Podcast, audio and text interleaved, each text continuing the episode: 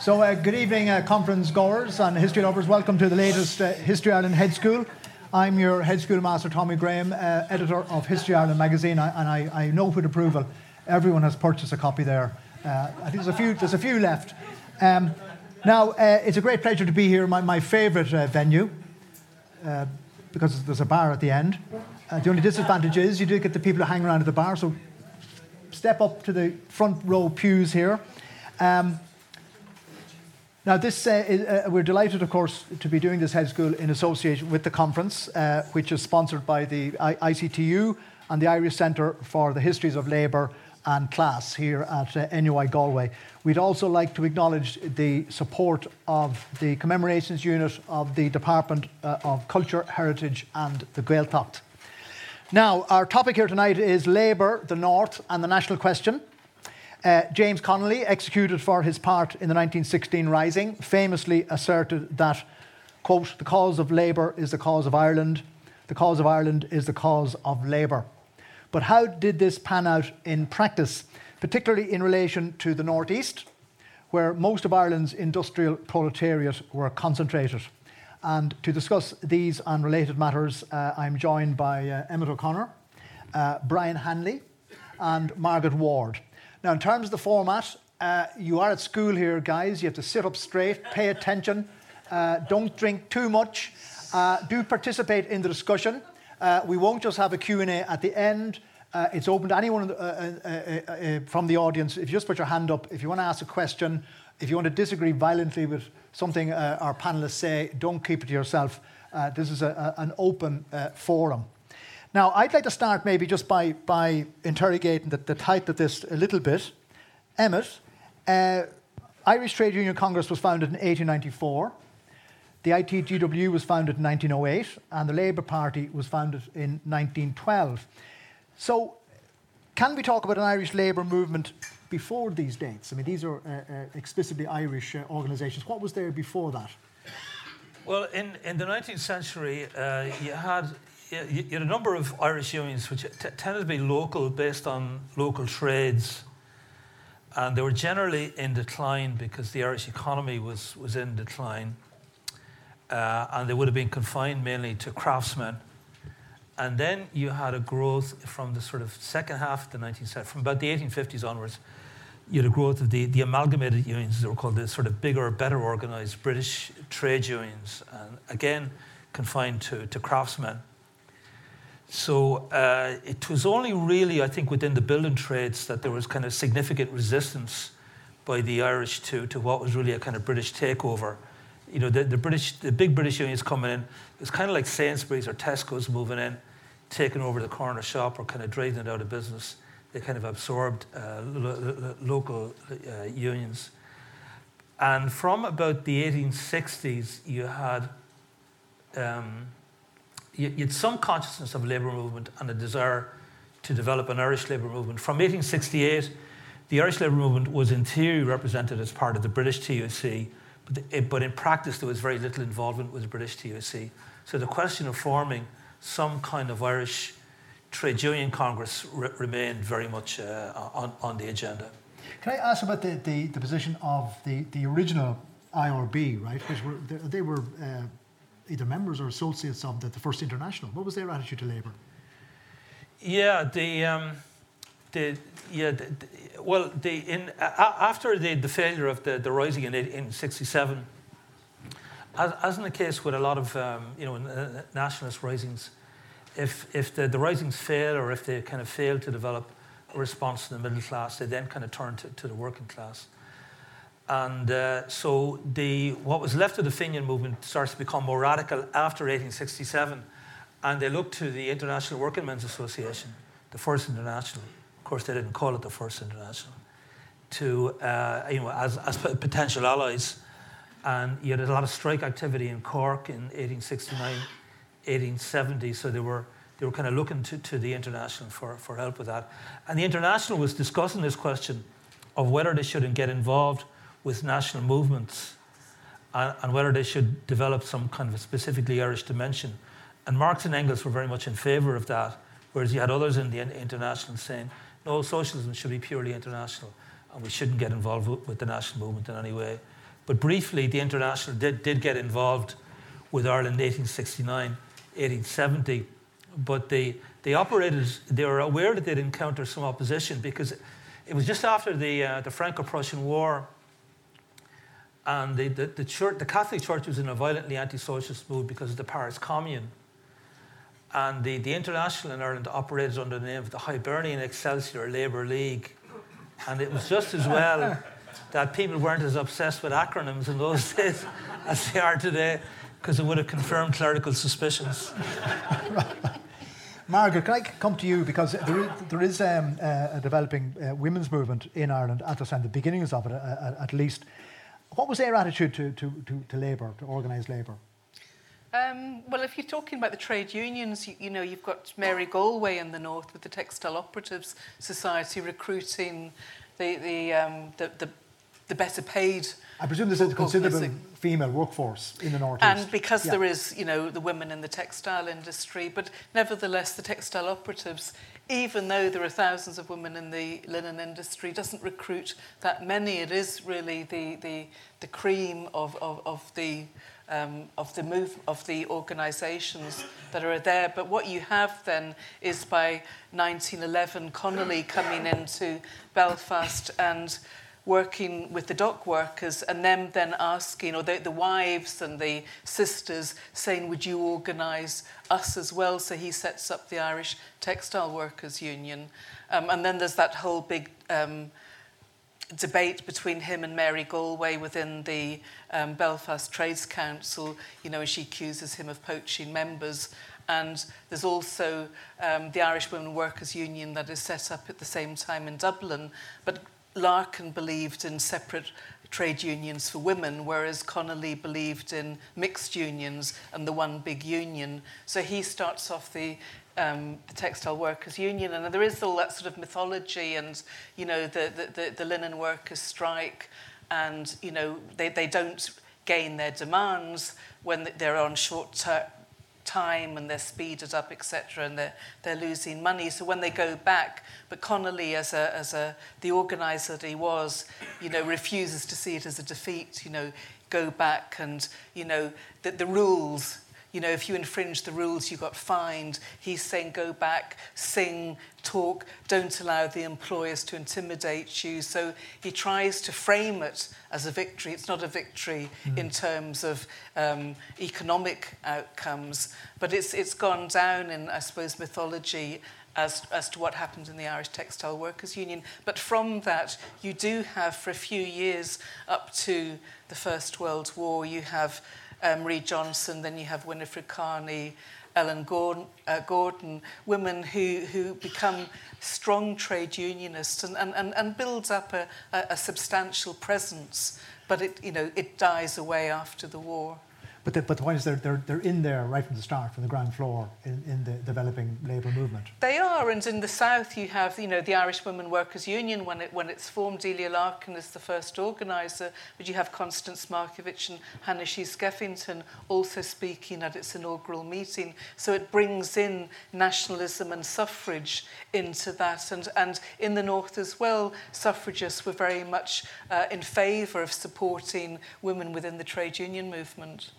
Now, I just want to move away from the, the labour movement here to, to, the other concept in, in our title, which is the North. I mean, this is one of these things we all think we know what that means, Brian, but there was no North, geographically speaking. No, there was no partition in the late 19th century, early 20th century even. When did a concept of the North or Ulster as a different place, you know, with different conditions, when did that emerge? I can't say when it exactly emerged, but I mean, in 1887, to begin with a good quote, Michael Cusack, you know, the founder of the GAA, was up in Belfast trying to help establish uh, GAA clubs, and, and he actually liked Belfast, which was unlike quite a lot of nationalists who didn't like Belfast at all. And he said, you know, in truth, we at both ends of the Great Northern Main Line know more about the real feelings and sympathies of the Chinese or the scattered remnants of the Red Indian race than we do of our fellow countrymen who reside just 101 miles distant. And there's a whole stream of that in the late 1800s, early 20th century, Writers like William Bulfin, Rambles in Eirinn, talks about Belfast is prim, it's austere, there's no geniality, there's no laughter that you see in other towns in Ireland. He really dislikes it. Uh, uh, Michael Collins, for example, also in the, the Path to Freedom, t- talks about, you know, the problem with the North is that it's become merely an inferior Lancashire. Who would visit Belfast or Lisburn or Lurgan to see the Irish people at home? This is the unhappy fate of the Northeast. It is neither English nor Irish. Now, in the case of Collins, that didn't mean he wasn't interested in the North, but he did see it as different. And he saw what some people in the North thought was their defining feature and what was great about it the industry and so on, as something that maybe wasn't particularly Irish or was in some way aping British industry. And the North did look different. I mean, every visitor to Ireland who toured Ireland. Now, again, there's nothing unusual about that. It doesn't have to be a loaded. You know, Torquay is different to Tottenham. You know, they're, they're different parts of the same country. But when people came to Dublin or Limerick, or, or especially if they went to Limerick or Cork or, or Galway, they'd say, once you go to Derry and particularly Belfast, you are faced with what we really recognise as a modern city. I mean, Derry wasn't in any ways as, as, significant as Belfast. But Derry had Tillie and Henderson's, for example, which is mentioned, uh, Shirt Factory mentioned in Das Kapital by Marx as an example of the concentration of labour. And they bloody knocked it down about 15 years ago, this big, huge building in, in, in Derry. But then once you got to Belfast, the most important shipyards in Europe, if not the world, rope works, tobacco works, the linen mills and so on. This was on a different scale to industry in the rest of Ireland. And of course, you also then had the majority of Ireland's Protestant population concentrated in some of it.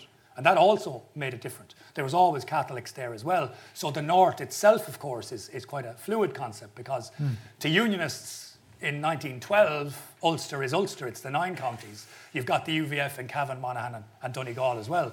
It ultimately becomes six. So when Unionists today talk about Ulster, they're talking about six counties, but one time they meant nine. You know, and also nationalists, of course, were aware that parts of the North were very different. But, but there is a concept of it out there.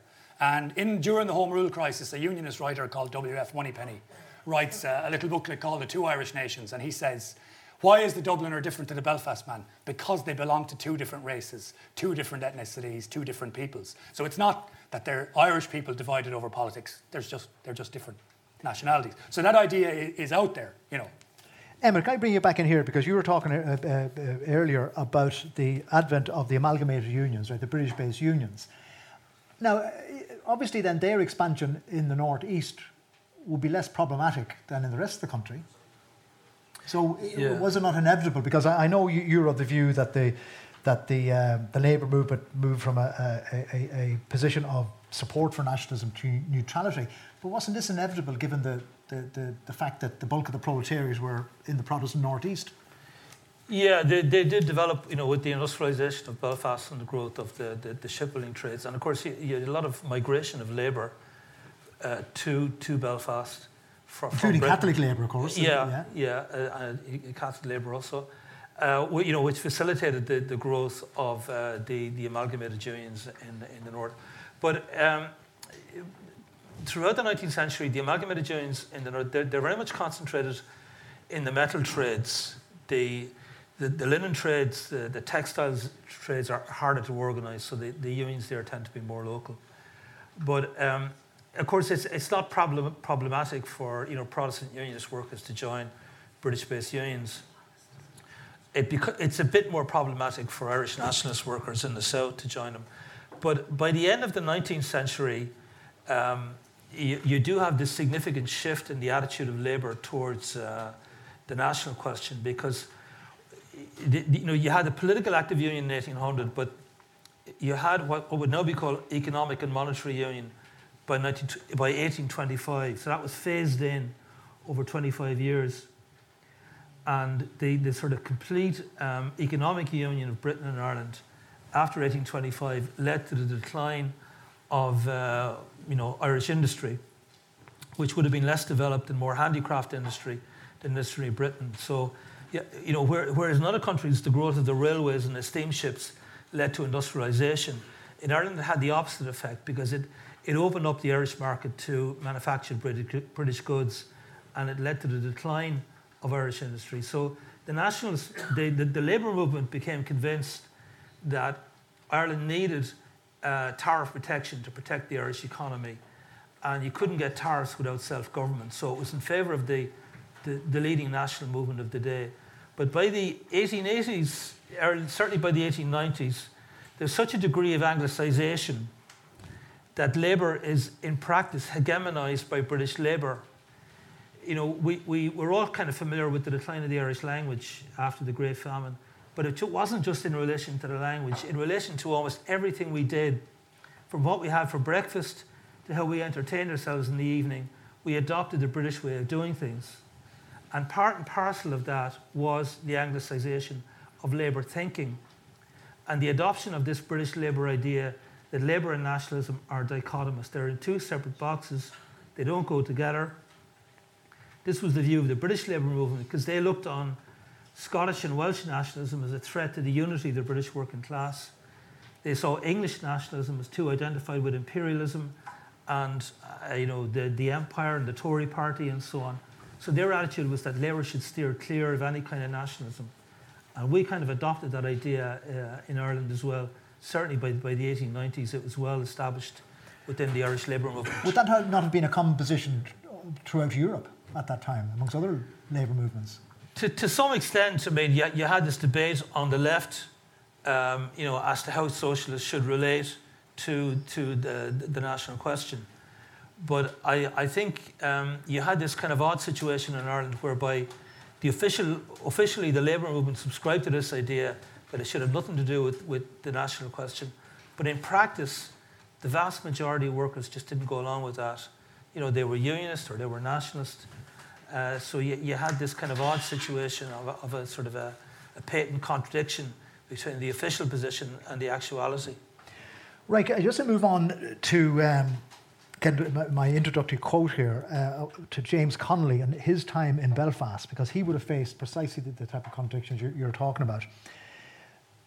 Well, I wanted to throw this to, to, all three of you. Like, how significant was Connolly's time in Belfast? Because are we in danger of, of uh, projecting too much significance onto it retrospectively, given what happened? You know that, that he he uh, uh was executed in 1916. Brian, how, how significant was his time in Belfast? I mean, I think it was significant, but again, I, I think you're right. There's, there's also, uh, I mean, when we talk about Connolly in Belfast, you've got to go back a few years before and talk about Larkin in Belfast. I yeah. mean, you know, part of the the foundation of a distinctively Irish trade union movement is partly the experience of Jim Larkin in the Belfast dock strike, his dissatisfaction with the performance of the British-based National Union of Dock Labourers, his then belief that you needed a distinctively Irish trade union, which becomes the Transport and General Workers Union. And that's allied to a belief, uh, which again, retrospectively gets lost. I mean, Larkin is every bit as much a nationalist in this period, every bit as much a Republican, very much, you know, rhetorically yeah, in favour of separation. Some misconception on that. Yeah, I mean, in, in, in later years, in later decades, some of the Larkinites, you know, take a very anti-nationalist position. But that's not his position back then. Hmm. So there's a, there's a period, I suppose, in Belfast in the early 1900s where, unfortunately, in terms of, of Irish labour history and the history of, of Belfast, you can talk about false dawns. Every so often, there's, there's a struggle or a strike which seems to be leading to the breakdown of a sectarian divide. And in the early 1900s, you're fracturing within unionism. The Independent Orange Order, which is a separate organisation from the, the big one, shows signs of interest in the dissatisfaction of working class Protestants, and that's a whole other story about people like Sloan, Thomas Sloan, and Lindsay Crawford, who later becomes a Republican. Then you also have strikes in 1907 among dock labourers. Larkin does succeed for a period in uniting both Catholic and Protestant workers. The docks are divided. The deep sea dockers in Belfast historically Catholic, the cross channel ones historically Protestant. That divide goes on for decades after that, you know, too. But also then it coincides with other things that happen in the city where you have this brief moment of it looks like intercommunal solidarity around class. So Connolly is aware of that, but he's also acutely aware of where he's active, you know, and, and he's mainly active among nationalist workers. And the point is, of course, that Belfast is maybe a quarter nationalist by this period. Catholics been migrating from the countryside. The Falls, what becomes later called the Lower Falls or the Pound Loney, these districts, a couple of others in the city are becoming his, the, the, the main Catholic districts. And thousands of those Catholics also work in the mills if they're women, some of the men in unskilled labour, carters and dockers. And Labour politics can't escape the fact that, you know, there's this political and religious tension in the city as well, which is sometimes expressed around, you know, uh, uh, competition for jobs or the, the fear of competition for jobs. So, you know, Connolly is there just after 1912. And in 1912, you have the first major workplace expulsions, where in the atmosphere of the debate about home rule, there's an incident in the countryside. It's another story, people can ask about it, but where the Hibernians clash with a Sunday school outing from Belfast. Some of the kids on the Sunday school outing, they're the children of shipyard workers, and you've got the first major attack on Catholics in the yards. But Not also, the first. well, not the first since the 1880s, but they, this is the first modern one, and that happens just before Connolly is, is, is or in, in, so he's aware of all that, but the, you know, his Connolly's belief or work in Belfast, um, you know, it, he's in that key period of, of home rule, of an Irish Labour Party going to be established to sit in a home rule parliament, but at the same time, the reality of a lot of Belfast working class are, are violently anti home rule. And they're expressing that opposition in attacks on, on Catholic workers. Margaret, you want to come I think that Connolly is a, a model trade union organiser in terms of how he deals with trying to build up the women's union. And, you know, we've got great reminiscences from um, Ellen Gordon, who he takes on. She was a, a doffer in the trade union movement, and he asks her to become a trade union organiser. Her family think this is fantastic. She'd no longer wear a shawl, she'd be wearing a hat and coat. But in fact, her, her salary is tiny because the union has very little money, but she has, you know, increased social status. But she talks about how he tries to inculcate this um, Irish cultural identity. Emmett's talking about, you know, the fact that people in Belfast would have had much more of a British sense, you know, so that the workers, I mean, Ellen talks about the fact that it would have been the, the British Music Hall that they would have seen in terms of entertainment, and he's trying to get them to do Irish dancing, etc. And um, she, he brings them to Connswater in East Belfast to hear Alice Milligan talking about um, things to do with Irish nationalism and pageants and all of that. So he and he, and also he brings up Maud Gonne, Constance Markovic, people like that, linking the nationalist movement key figures to working class women. And he also encourages his daughters to not only they're, they're very involved then by 1914 and na mBan, but also to be involved in the labour movement. So he links all of these together or tries very hard, even though he's got a very small organisation. And he encourages Ellen Go- Gordon to be a public speaker. So one of the very few women in the, in, in the Custom House steps in Belfast speaking out, out loud, you know, and, you know, if there had been, you know, other, if we could replicate Connolly in terms of trade union organising um, in, within the kind of general union. It, I think it could have transformed women's experience of trade unionism. Emmett, Connolly famously uh, um, castigated his opponent Walker as a, a water and gas socialist. Um, what's wrong with water and gas socialism? Yeah, um, yeah. Walker was was very much a kind of uh, he's a kind of guy who would have fitted in happily on the British uh, on the backbenches of the British Labour Party. You know, he he, uh, he he he wanted to be an MP. He really really wanted to be an MP, and he was willing to compromise with sectarianism to to, to get what he wanted. But I, do, I don't think it's fair to, to characterize Walker as sectarianism himself. He described himself in the censuses as an agnotheist, which I presume is some kind of agnostic. Protestant agnostic. S- something like that. I think, he, I think, you know, I think personally he, he, he was a decent guy, but he, he made a huge mistake in the, the famous or infamous by election 1905 when he did compromise with the Belfast Protestant Association, who were so sectarian that not even the Ulster Unionist Party would have anything to do with him. But Walker was so desperate to get votes that he was willing to, to make a few gestures in their direction. Um, but yeah, I mean, Connolly said that he's actually glad that Walker lost that election, which I think is an indication of the way in which Connolly would put the national question before the social, the, you know, the socialist question, because I mean, from a purely Labour point of view, it would have been better for Walker to, to have won, the, you know, that, that election, even despite his compromises. You know? Well, speaking of contradictions, uh, we can't move on from this period without the, the Joe Devlin, right, who, who yeah. simultaneously ancient order of, of Hibernians and effectively a, a, a Labour politician in Belfast. Yeah, if, if, yeah. If Ryan, I mean, Joe Devlin is, is tremendously important because, first of all, he's the originator of one of the, the great myths of the Irish Revolution, which is that De Valera said Labour must wait. Joe Devlin said that De Valera, De Valera's policies amounts to, in practice, Labour must wait. And Joe Devlin, of course, the, in the Home Rule Party was a coalition, like most political movements, and it had in Westminster often sided with what was seen as the democracy you know, the extension of labour rights and so on. And there were MPs in the Home Rule Party who associated with the labour movement, particularly the skilled trades in Dublin and so on. So again, retrospectively, we can see these as just the Catholic bourgeoisie or whatever, but they were more complicated than that. And in Belfast, firstly, Devlin was phenomenally popular among the Catholic mill workers the women who didn't have a vote as it happens, but, um, um, but also among the Catholic working class, and was also seen as somebody who would do things for the Protestant workers too. I mean, he was, he was a, a Labour populist in many ways and very influential, but also then realised the importance of communal mobilisation, of the power of, of the ancient orders, ancient order of Hibernians, which he really revitalised in the early 1900s as a, a fraternal movement of, it became for the entire Home Rule Party, but started off uh, in, in, in Belfast and so on with, with him. Um, and he, I mean, again, people will probably be aware of it, but people often aren't, that in 1918, he holds his seat. He beats De Valera on the Falls. He beats Sinn Féin. That's one place outside of Waterford where, in a popular election, the Home Rule Party hold on.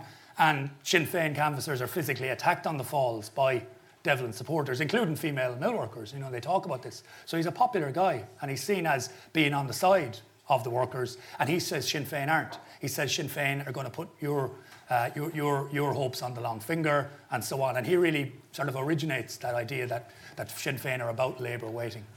Now, regardless of who actually said just, Labour. Add, sorry, sorry, Margaret. So, just to add to, to Devlin, I always had him down as a real bête noire because um, of his attitude towards the vote in the Irish Parliamentary Party. But it's interesting that um, he and Sheehy Skeffington, after the whole issue of the franchise and the, the, the formation of the Northern State have happened, um, because he's still working um, for the benefit of mill girls, he, he sets up a, a, a kind of respite home for them. And he writes very nice letters. They have correspondence based on mutual respect in the 20s. He actually contacts the um, northern authorities to see whether she could cross the border to meet with him because she's a banned person.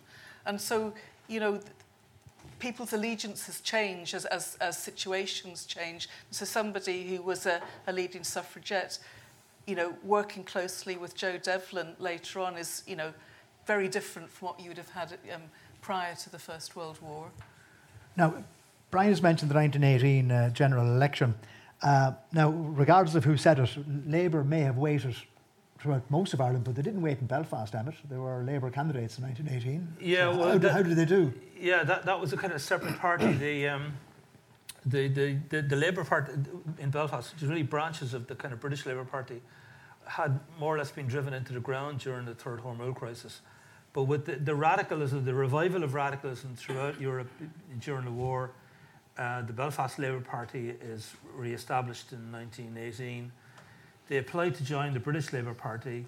The British Labour Party says, sorry, there's now an Irish Labour Party and you should join the Irish Labour Party. So they don't agree with that, but they, they kind of operate as a separate entity. And uh, they were against um, Labour standing down from the 1918 elections, so they put forward their own, forward their own candidates. They, they get about 22% of the vote in the constituencies that they contested. Um, there are many pro- yeah, there are many Protestant constituencies. Three of their four candidates are home rulers. They're, they're not very enthusiastic for home rule, but they, the, the, crucial thing is they don't want partition. Almost none of the Labour activists in the North want partition. And some, most of them, in fact, would prefer home rule to partition. Uh, which, to my mind, suggests that. A bit of the DUP at the moment, isn't it? yeah, well, that there, you know, there's a sizable section of the Protestant working class in the North at the time that didn't want partition. And that tends to be completely forgotten about. Hmm. Because they believed that partition would lead to an orange state. Now, we tend to think that Connolly was unique in saying that partition is going to lead to a carnival of reaction and so on.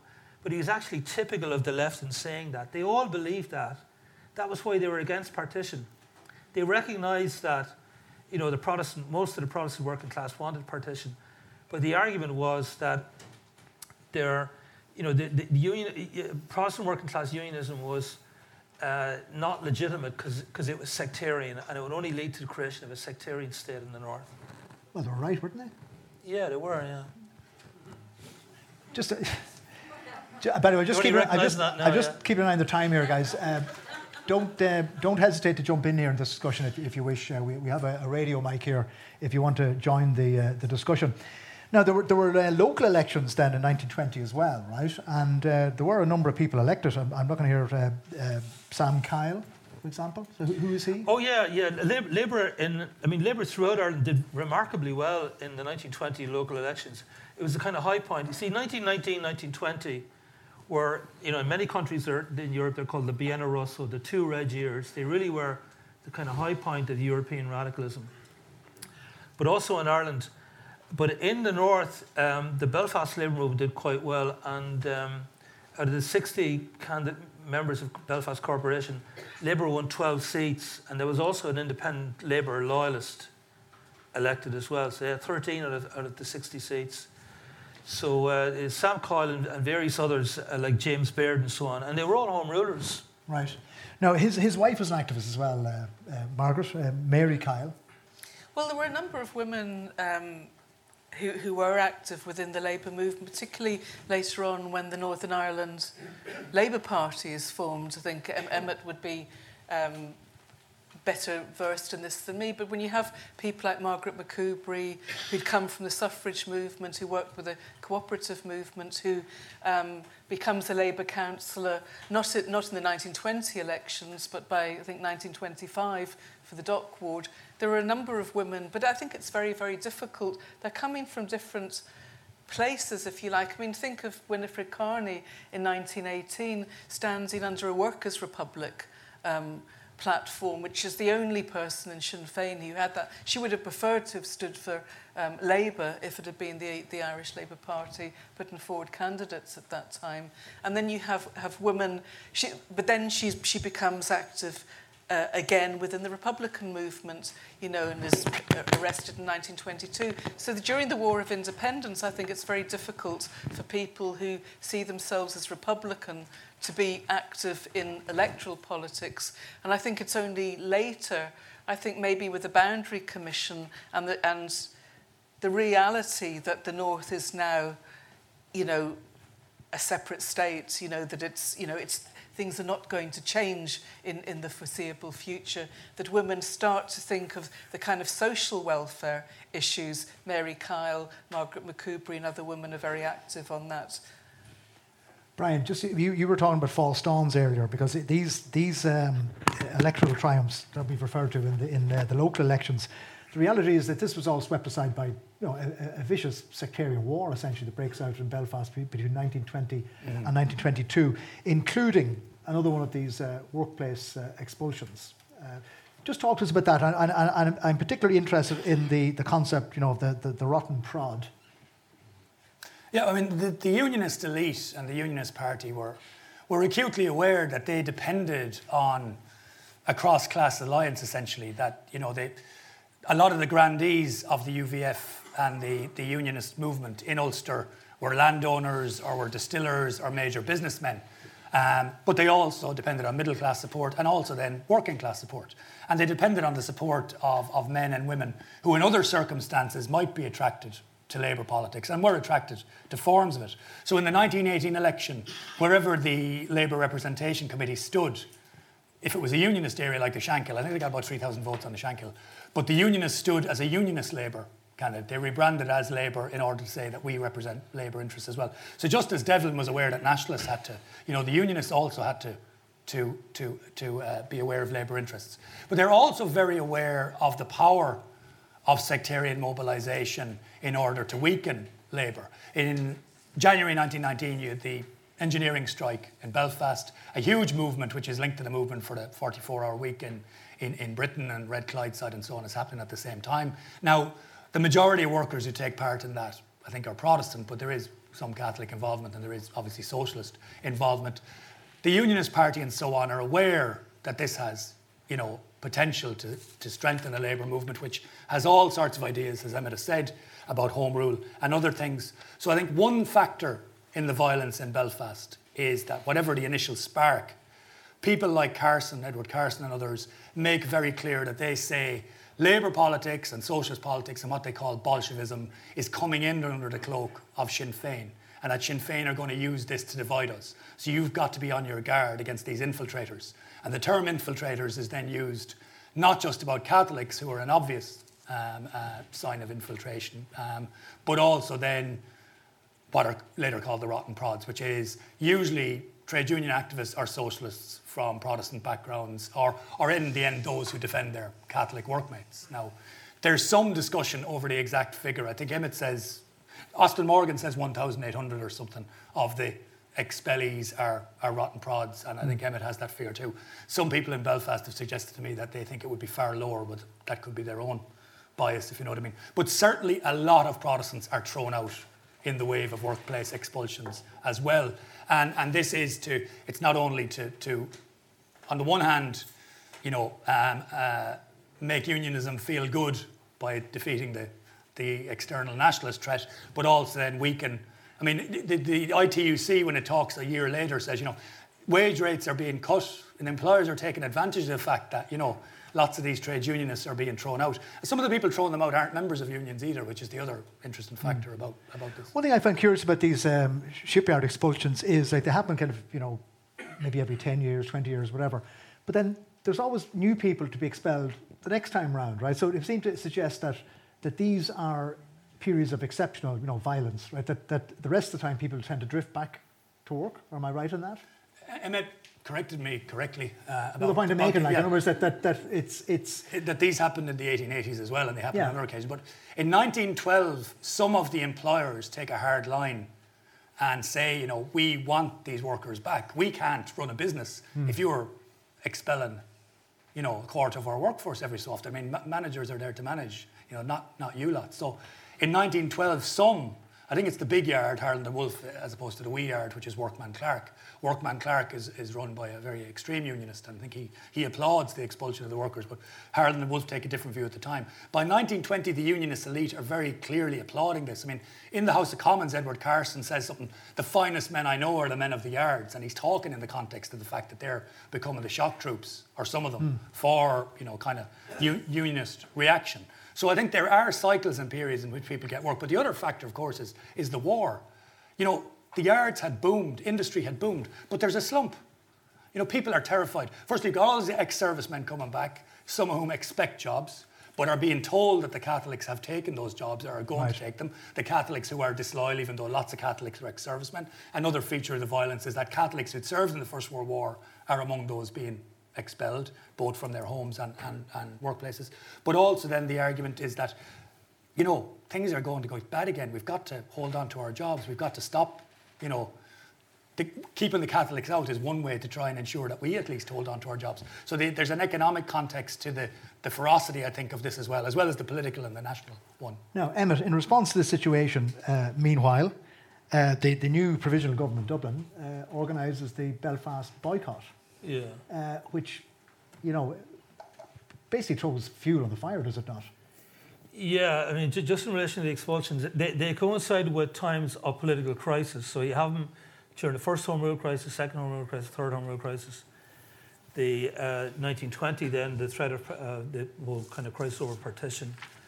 Uh, also, 1935, um, when you've got sort of attacks on uh, orange marches and so on. 1912 is the first time that Protestant workers are expelled as well as Catholic workers. And that's because the labour movement is now seen, the official labour movement is now seen to be anti partition. But one of the responses to the 1920 expulsions uh, is the, the Belfast boycott, yeah. And um, it, it was ill judged because, I mean, there was this kind of myth in the South that we could, as they put it, scuttle Carsonia. We could destroy the northern state by, by you know, cutting off trade to the north. In reality, the north didn't trade so much with the south. They, their main trading partner was Britain and the Empire. So the boycott in the south didn't have the kind of big impact that they expected it would have. It also inflamed sectarian tensions. It uh, you know, antagonized Protestants. It became a cover for attacks on some Protestant businesses in the, in the south, including here in Galway. So uh, generally, it, it, was, it was mismanaged, and it was the first of a whole kind of series of sort of bungled nationalist responses to, to the problem of partition which indeed you could argue you know, go on to the present day. Mm. And I mean, it, it, it's, uh, it also maybe exposed the weakness of the, the, the southern state.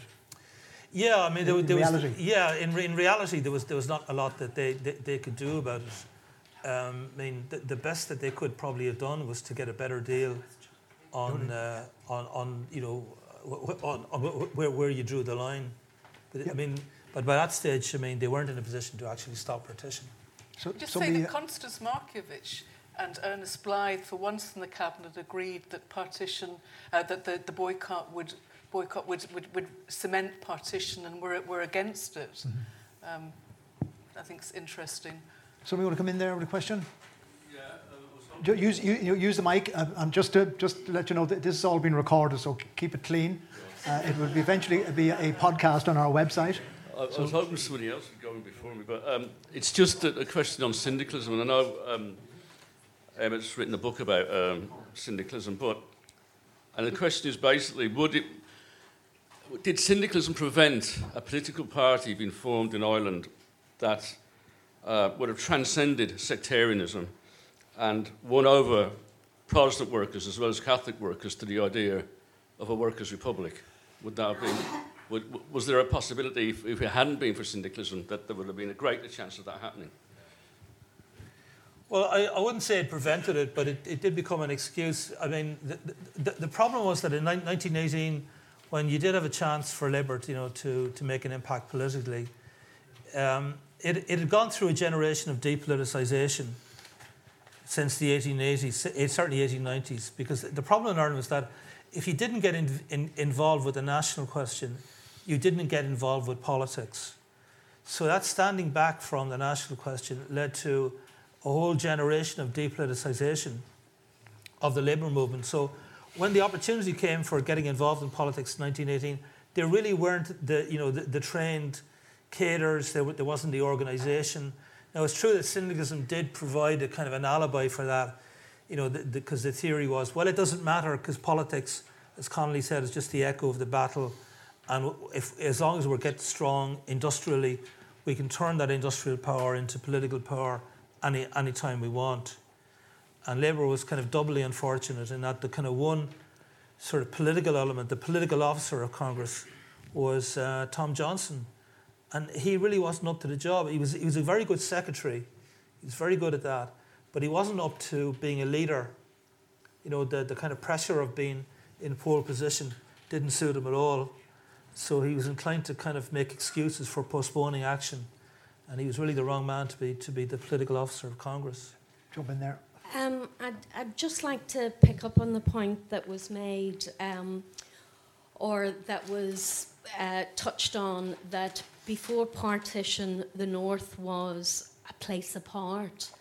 Um, and although there there is evidence that some, you know, uh, um, articulated that view, um, I think even if you go to even the likes of Carson, who certainly wasn't a Republican, who, when he was shafted by uh, Lloyd George, you know, acknowledged that they were on the wrong side. It, it sounds very familiar to what's happened uh, recently. But they never but, learn, you know, th- this, this, this notion that it was a place apart, I, th- I think is just. Um, you know, it, it, it's the, the false consciousness, really, of the imperialists imposing that kind of view on um, the northern workers that they were in some way as, as British as Finchley, and yet, you know, they go over to Finchley and they would have been paddies as well.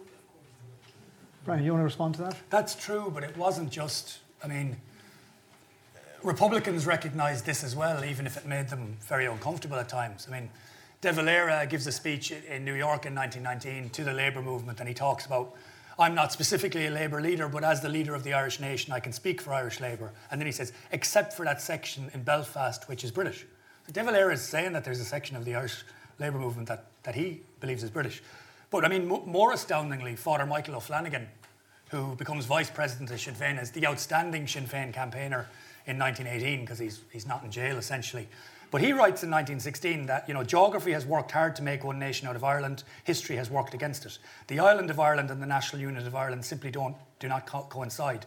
In the last analysis, the test of separate nationality is the wish of the people. If you want to know a man's nationality, there are many tests, but the one one test is final. Ask him, and he says, after 300 years, England has begun to despair of being able to compel us to love her by force. And so we are anxious to start where England left off, and we are going to compel Antrim and Down to love us by force. Now, this is a Republican. And he's saying that really, you know, these they are different. And if they think they're British, you know, well, what, what do we do? Now, he's, you know, uh, O'Flanagan doesn't really tend to stress this over the next few years, but it is a, a recognition that it isn't just one or two people who think there's a difference. There are people who think politically there is a difference, and what do we do about it? Now, for some of them, it means, yeah, there's two different nations, but um, the differences can be exaggerated. And there's a difference between Tyrone and, and, and Belfast. And there's a difference between Newry and, and Derry, so it's not just you know mm. the north. But I mean, um, um, there is a recognition at the time that that there is something different there. And the simple thing is that there's at least a million people there who don't want to be part of an independent Irish state, whatever about, and not even a, a self-governing Irish state. Um, just to go back to the uh, 19th century, um, the relationship between the early labour movement and nationalism um, around the process of deindustrialization and the need for tariff protection. Yeah, um, that was very much a southern urban phenomenon, surely. Yeah. Um, so, given the divergent um, patterns of economic development on the island, yeah, given the fact that Southern Ireland experienced deindustrialization, right? While the North experienced industrialization and became part of that industrial imperial metropolis. Yeah. Um, how could there be anything other than partition? Yeah. I mean, shipyard workers aren't going to support tariff protection, surely, mm. when they're selling the, those ships into um, the imperial market. Anyone respond to that?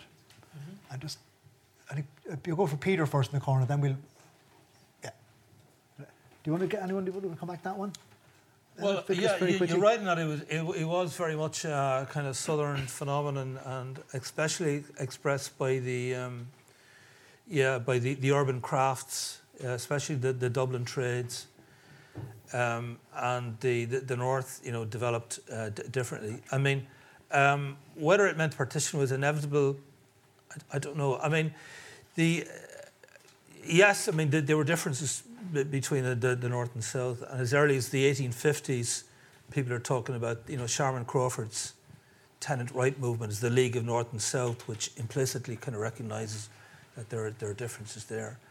Um, but from from a Labour point of view, partition was not acceptable because it would mean a sectarian state in the nor- in the north.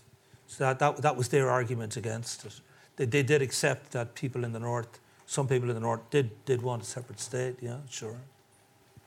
Peter, jump in the quick.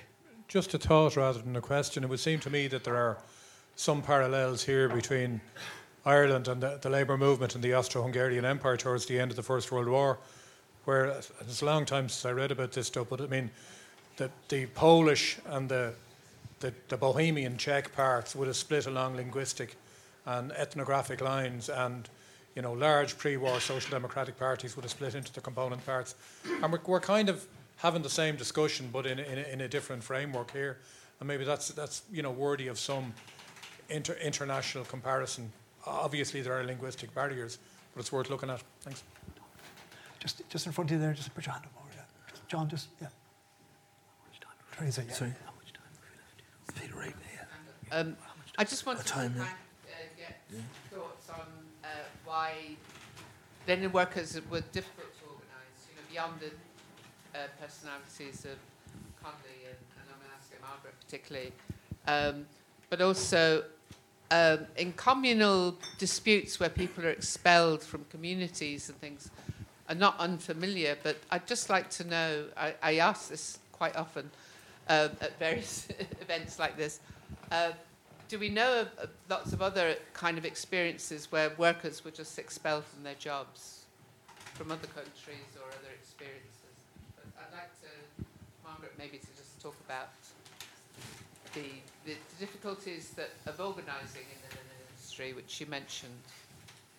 You probably know as much as I do, Therese, but when you think of the, the length of time that they worked um, for a start, and you think of women who would have had family responsibilities, and then you think that so many of them lived in, um, in, in houses that were tied up with, um, um, with the ownership of the mills, that they would have felt that you know, their whole livelihoods and their families' future were tied up with whether or not they defied um, the owner of the mills. So I think it was very difficult. And it seems that the women that Connolly mainly worked with were younger women. It wouldn't have been the older women with families. Um, so that's one thing. And talking, we had a history workshop in Belfast a few months ago, and May Blood was on the panel, and somebody who had worked in the mills. Um, you know, in the last few decades, things didn't seem to be significantly different in terms of conditions of employment and the way women um, supported each other against a very male kind of background.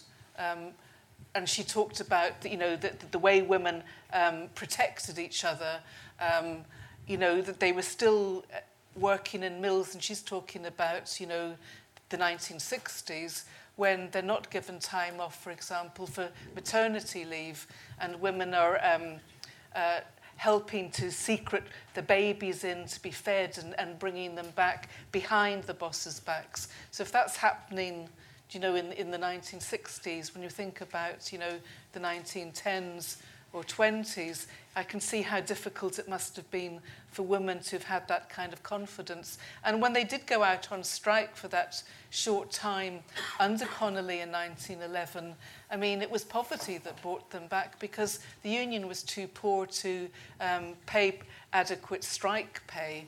And, and so they had to, had to return to work. Just this gentleman here. A question for Emmett, and this is a genuine question. Given your assessment of Tom Johnson, would you like to nominate anyone who would have been up to the job at the time? Yeah. That's a good question, Emmett. Yeah, okay. Um, um, well, I, I mean, I've, I've been, been critical of Johnson and been, been criticised for, for being too critical of Johnson. My, my point is that he was a good secretary, but he, he was a bad leader, and uh, you know, I, I think that, that proved to be the point, the case, and particularly when he sort of was pushed into the position of leading the Labour Party.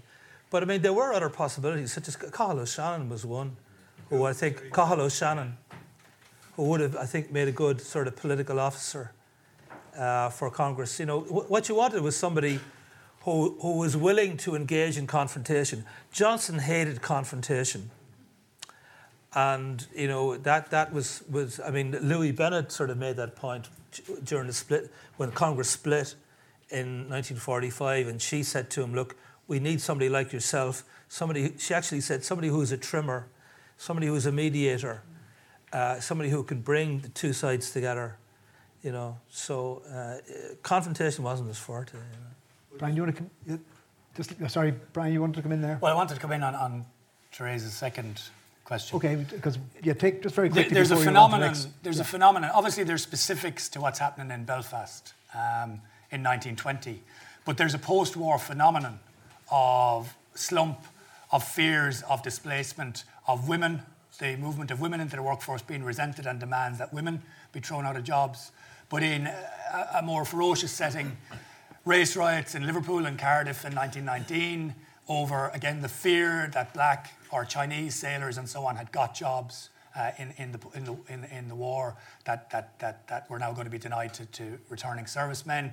In the United States, one factor behind the, the vicious riots in Chicago and elsewhere, the movement of black workers from the South during the First World War. The fear again among whites that this is the beginning of their displacement, the return of ex servicemen on both sides, returning African American ex servicemen who are confident and who stand up to racism, returning white ex servicemen who say the jobs have been taken, our homes are being taken. So there is an international phenomenon of reaction essentially where you do have people driven from workplaces or in the american case driven from neighbourhoods as well if they abut um, neighbourhoods where they're seen as encroaching um, obviously there are specifics to belfast but it's, it's not unique in, in that sense yeah, just, ju- just in relation to, to women in work, you have this debate among historians as to why women didn't join trade unions. Was because of opposition from the employers?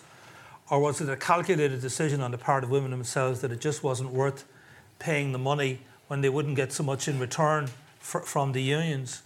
But it's significant in the case of the Derry shirt factories, that, which were over 75%, 80% uh, female labour. The unions tried hard to organise them. They, they, had some limited success, not very much. But when they introduced um, a minimum wage in, in World War One, uh, under the Trade Boards Act. And in practice, you, you really needed uh, to be in a union to make sure you got the minimum wage. The women joined up in their thousands. Get in, get in quick. Yeah, um, Margaret mentioned um, how co-ops also played uh, a part in uh, giving, giving uh, I think the Cooperative Women's Guild gave women a platform. Um, in 1912, the Belfast Cooperative Society celebrated Union Day, so you essentially had um, a place that was supposed to be shared. It was supposed to be a non-sectarian place where Catholic members, shoppers, were, I guess, kind of cold house out, for, out of their own um, business that they would have owned. Yet, 12, within 12 months, you have the CWS from Manchester supplying um, very necessary supplies to striking workers in Dublin. And I just really want to get a sense from the panel what, how do you think that cooperatives the co-op movement themselves were playing into um, the development of a working class culture, the labour movement in the north, because um, I'm just interested in, in, in, to hear what you think about that. You want to take that one? The, co- the cooperative movement? I only really know about Margaret McCoubrey and the cooperative movement. I know that um, she became active and, and, and, and got a, a paid position, um, I think, by about 19, 1915 and you know she was very anti-war and made very strong pacifist statements about the war. And when she was part of the, the co-op movement and after the war she's very it seems to be very much um, on the basis of um, uh, looking at social welfare, children, health, education, and those kind of things. But that's all I know. And, I, and but what's interesting is that she was a contemporary of Winnie Carney. They knew each other. Um, when, when Margaret McCoubrey tried to set up the Franchise League, when, when suffrage died in, in Belfast, Winnie Carney came to meetings there. Yet after that, there, there, Margaret McCoubrey doesn't seem to have been involved in anything to do with the national question in any form during the War of Independence or after. So whether that's been part of her being involved in the co-op movement and they didn't take on those bigger political issues, I don't know. I mean, she was initially from Scotland and settled, but she doesn't seem to have been um, at all sympathetic to, to what was going on. Um, but I don't know the wider and who else was involved or what, it, what issues they took up. Now, we've, we've talked about the difficulties faced by Labour uh, in, in the, the, the partitioned you know, northeast, but it caused equal problems in the Labour Party in the south. You've already referred to it, uh, Emmett, the, the split that took place in the 1940s uh, with the emergence of you know, national Labour. And I mean, I, I could go on then, 1970s, then the, the advent of Conor Cruise O'Brien as the Labour Party's Northern Ireland spokesperson mm. caused ructions as well. So it seems to be an ongoing uh, problem in the Labour movement, north and south. Yeah, I, I think you know, um, you know, partition kind of the, the, actuality of partition kind of changed everything. Uh, once it was in place, um, it, it became a new reality that, that, that people were more or less f- forced to accept. And uh, you had the, the NILP then being formed in 1924, and uh, they adopted what they call a non-committal position on the on the constitutional question uh, th- their argument was that um, a bit like Labour and Brexit then. Yeah, that yeah. the the the, uh, the, the constitutional question was a non essential issue, that, that what they should concentrate on was bread and butter issues. In fact, of course, it was the issue that, that obsessed everybody, but they couldn't take a stand on it. They would have been better off if they'd adopted something like, like what the Alliance Party has done, which is to adopt uh, you know, a, a, kind of a, a position on it that everybody should accept instead of allowing everybody in the uh, NILP to take their own position, which meant that you had, you had three or four different positions within the NILP until 1949 when they came down off the fence and they came out in, in favour of the union. And then the Labour Party in the South, seems to me, has generally kind of tailed the prevailing you know, consensus on the national question in the North. So, um, you know, they're, they're generally sort of following on behind Fianna Fáil. And then, the, you know, in reaction to the North, they, they, they kind of turn anti-nationalist in the 1970s. But then they, under Dick Spring, they kind of accept the, uh, you know, the Anglo-Irish Agreement and the Belfast Agreement. So Labour has always had problems in trying to develop an independent position on the Northern question. But Dick, um, Dick Spring's father, Dan Spring, he would have been strong but Republican. He, he, yeah. was a, he, that was a Republican vote yeah. in, in Kerry. He was, yeah. But that, that was a, that was another generation, you know. Mm. Dick Dick was uh, he he was uh, he was a very professional person, and he was a very astute kind of leader of the Labour Party. My main criticism of Dick Spring is that he turned the Labour Party into a liberal party, that he abandoned you know the traditional old Labour economic and social values, and, and replaced them with Ga- you know, Ga- I was going to say gas and socialist labour. Yeah, li- liberal middle class values. Yeah. And became a millionaire. Yeah. Now, I'm just looking at the time here, guys. Anybody else want to come in from the, from the audience? I'm, I'm sure there's a few more questions or comments there. Yeah, just just take the mic there. This, this gentleman here first, and then I'll go over to you. Yeah. Uh, thank you for a really interesting panel. Um, I was just wondering if any of the panelists would like to comment on how they would situate um, nationalist intellectuals like Arthur Griffith and Michael Collins and Patrick Pearse in this discussion, uh, and perhaps what their relation to uh, socialist thinkers was during the revolutionary period. Ryan?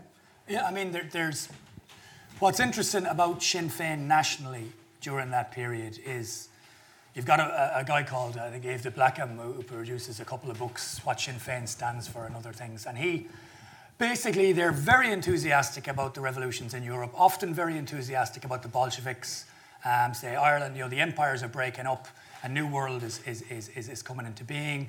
Um, de Blácam talks about how in Ireland you've got this wave of unionisation, and that's, that's a good thing, but you don't need class struggle. The Irish, new Irish Republic will be just, It'll be a just social order. There'll be an end to exploitation. Collins, to an extent, talks about that too. But you don't need class struggles. So they're not socialists, and they tend to be wary of. Um, now, there are different tendencies within the movement, some very close to Labour and, and some hostile, but they're aware of the important. I suppose what they're aware of is what we should be aware of the fact that Labour are a factor. That while this is going on in Belfast, across the rest of the country, the transport union is becoming a mass phenomenon. 120,000 members, 60,000 of them farm labourers. You know, Terry and other people spoke about that this morning. That labour can't be ignored. That there are workplace takeovers. That there are general strikes. That the Republican movement needs the support, or at least the ambivalence, of labour in most of the country, and it becomes very problematic when, once you get to Belfast. But a lot of the Republican social thinking, and there's differences too. I mean, Griffith Again, in 1913, very hostile to Larkinism. But others would have argued that Griffith was very pro trade union. He'd been a trade union member himself in the print trade. And of course, there's a big difference between the skilled men and the unskilled men. And Griffith would have been one of that layer of separatists who fears British socialism and British syndicalism and its ability to disrupt nationalist unity. You see that in the Catholic Bulletin edited by J.J. O'Kelly, who becomes Sinn Féin TD and, and president of the Gaelic League. He in 1913 writes, you know, of the pride of our forefathers who died at the roadside rather than accept English bread during the famine, our Protestant bread. But now we see the shame of them queuing at the docks in Dublin for this socialist charity, and that's how they're going to poison us with their, you know, internationalism and so on. So those ideas all exist, but there's also a pragmatism.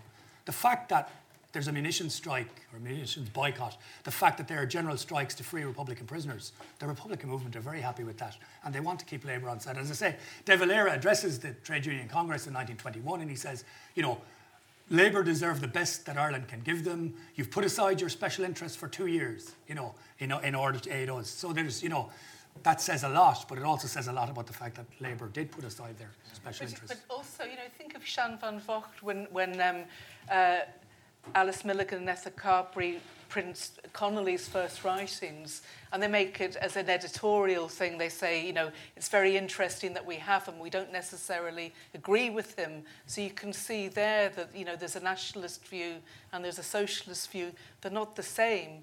Um, Hanna Sheehy Skeffington says of Michael Collins, you know, that his vision of the future is really, the, you know, similar to a, a kind of an English, you know, uh, political entity because he knew no other, is how she puts it. You know, he didn't have a, political vision that was different. Um, and, and, and, and so there, there are those kind of discussions that are happening, and people do see the difference. And, um, and I think Winifred Carney, Helga Woggon's done great work in digging out various things about Winifred Carney, who always remains, you know, a Connolly socialist and talks and, replies to De Blácam when, when he's talking about the future by saying that if Connolly had, had lived, we wouldn't have had the treaty that exists because he would have made sure, basically, she feels that we would have had something different, that we would have had something much more radical there. So there were people active who still had a kind of a, a socialist vision. Somebody there, somebody there want to come in? Yeah, I just, if I'm allowed to heckle. Uh, heckle away, John. Uh, De Valera's come up, up quite a bit today, but uh, he was a trade unionist, a founder of the ASTI, and an activist in the ASTI. So anyway, just. yeah.